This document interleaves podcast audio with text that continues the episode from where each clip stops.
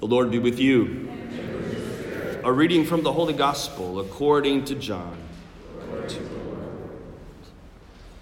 Pilate said to Jesus, Are you the king of the Jews? Jesus answered, Do you say this on your own, or have others told you about me? Pilate answered, I'm not a Jew, am I? Your own nation and the chief priests handed you over to me. What have you done? Jesus answered, My kingdom does not belong to this world. If my kingdom did belong to this world, my attendants would be fighting to keep me from being handed over to the Jews. But as it is, my kingdom is not here. So Pilate said to him, Then you are a king. Jesus answered, You say, I am a king. For this I was born, and for this I came into the world to testify to the truth. Everyone who belongs to the truth listens to my voice. The gospel of the Lord. Praise to you, Lord Jesus Christ.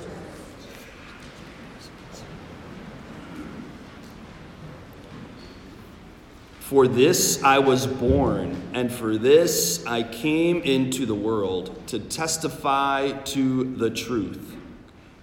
And as Jesus said of himself elsewhere, I am the way, the truth, and the life. And I came that you may have life and have it abundantly. So the truth, as Pope Benedict would say, is not something. The truth is someone. Jesus, the eternal Word of God who came into the world to testify to the truth, to the truth of God and God's love and God's majesty and glory. Amen? Oh, good, you're awake. That's awesome. I know it's early. I haven't been here in a while, so it's good to be back for the 8 o'clock. I've been at the other Masses, but I took this Mass today because I haven't seen you in a while, so it's good to be back.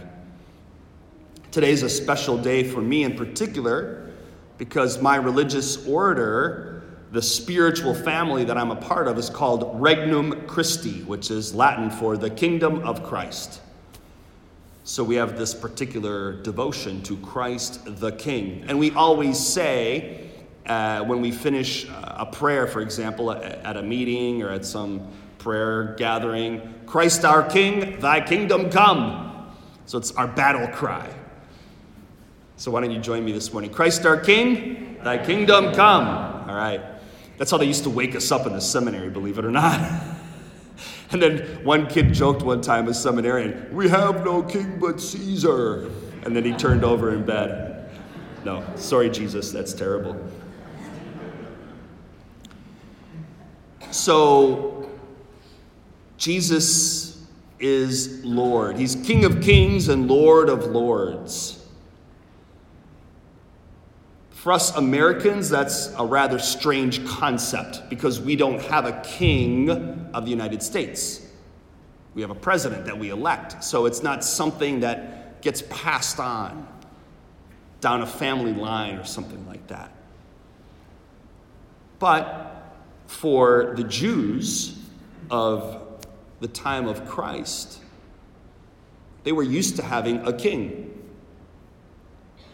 They were used to David, of course, being the most famous king of the Jews, right? So, in some ways, David was a foreshadowing of Jesus' kingship. We know David was not a perfect king, that's for sure. But Jesus is the perfect king who rules with love, who rules, who governs with mercy. His kingdom is one of justice, that's for sure.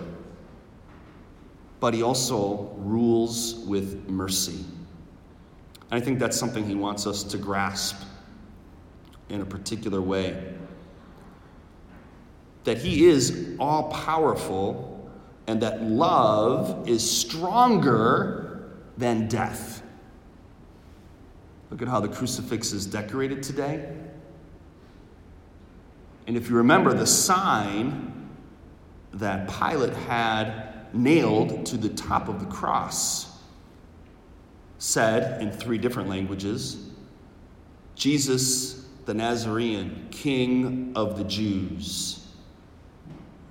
We Latin Rite Catholics are used to seeing I N R I. There's no J's in Latin, so the I is Jesus, the N, Nazarene, the R, Rex, and again, I, Iudaeorum, of the Jews. So Jesus of Nazareth, the King of the Jews. The Pharisees and the scribes and the Sadducees, all of those hypocritical religious leaders of the time, they didn't like that. They said to Pilate, Don't write the King of the Jews, but this man said he was the King of the Jews. And Pilate said, What I have written, I have written. Pilate knew they were jealous. So there was this huge drama around Christ's death. But Jesus shows that love is stronger than death. And what is it that brought about death? We have to we have to be thinking about that a little bit. It's the last week of ordinary time. If you've been paying attention at all to the readings these last few Sundays, there's this climax of sorts that we are meant to reflect on today. The readings have been pointing us to the end times to get us to reflect on death, judgment, heaven, and hell. Those are the four last things as theologians like to say. It's the study of eschatology. There's a big word for you this morning. Chris and Lily, there you go. Eschatology. Okay, you can have some donuts over that one. It's the study of the last things. It comes from the Greek word eschaton. So, the study of the last things. Well, yeah, we know that we all have to face death, and that's not a very pleasant reality. It was never meant to be that way. We can't forget that. Death was never a part of God's original plan for us. But because of the fall, because of sin, death entered the world. you have to remember that. Otherwise, that makes no sense. Makes no sense. So Jesus comes to reveal to us the love of the Father as the eternal Son of the Father. And then, in order to save us, he goes to death, even death on a cross, to redeem us, to save us. And he is, he is raised in the power of God, which is to say, he is raised in love. He's raised in love. Some of you know that I've helped to participate in exorcisms before. And what I've learned from battling the devil is that wherever love is, he cannot be because he is pure hatred. And so when you bring love into that room to do battle with the devil himself, he loses because he can't stand love. And I've had him shout in my face, I hate you. I take that as a compliment coming from the devil.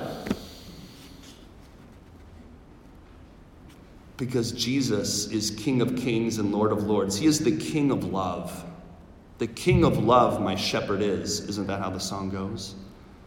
We have nothing to fear, even death. Even death. We don't have to be afraid of death because Jesus is Lord and He is risen. Jesus doesn't want us to live in fear because he has conquered the grave. Love has conquered the grave. And he wants to conquer your heart. When we say, Thy kingdom come in the Our Father, we say it all the time, right? Thy kingdom come.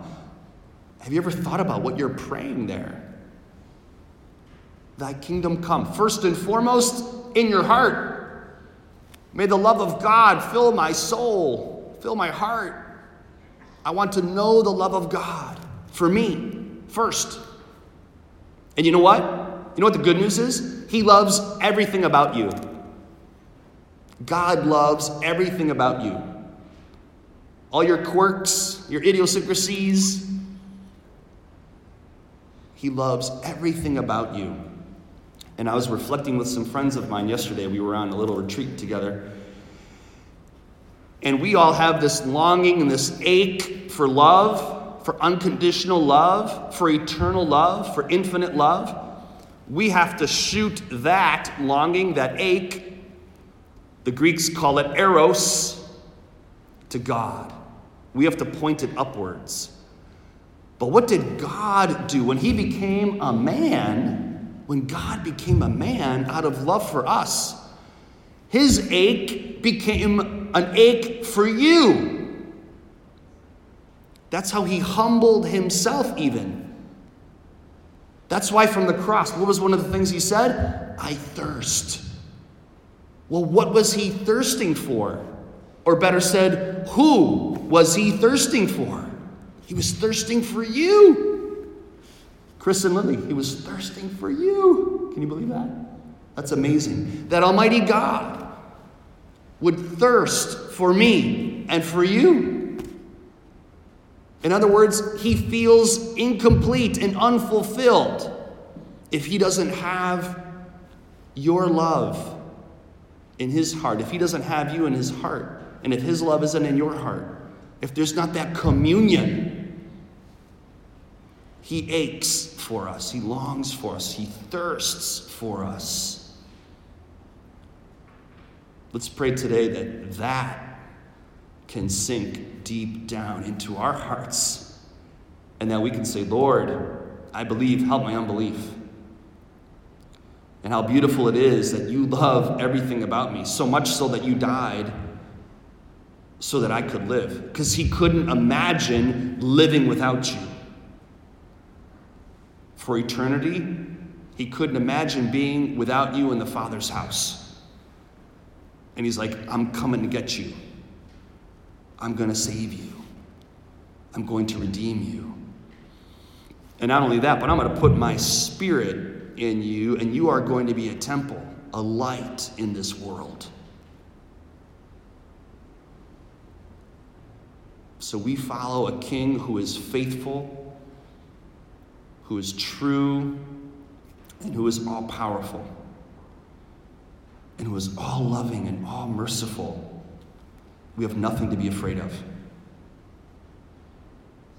Nothing to be afraid of, dear brothers and sisters. So let us pray today in a special way that we would be filled with this light and this love of our King and Lord and Savior and go out once we've been built up in Christ, once we have that kingdom of Christ built up in us, well, then we can go out and we can build that kingdom in this world. It's never going to be perfect this side of heaven, but we can spread the good news, we can be light, and we can cast out darkness, and we can give people hope and joy and love. Amen.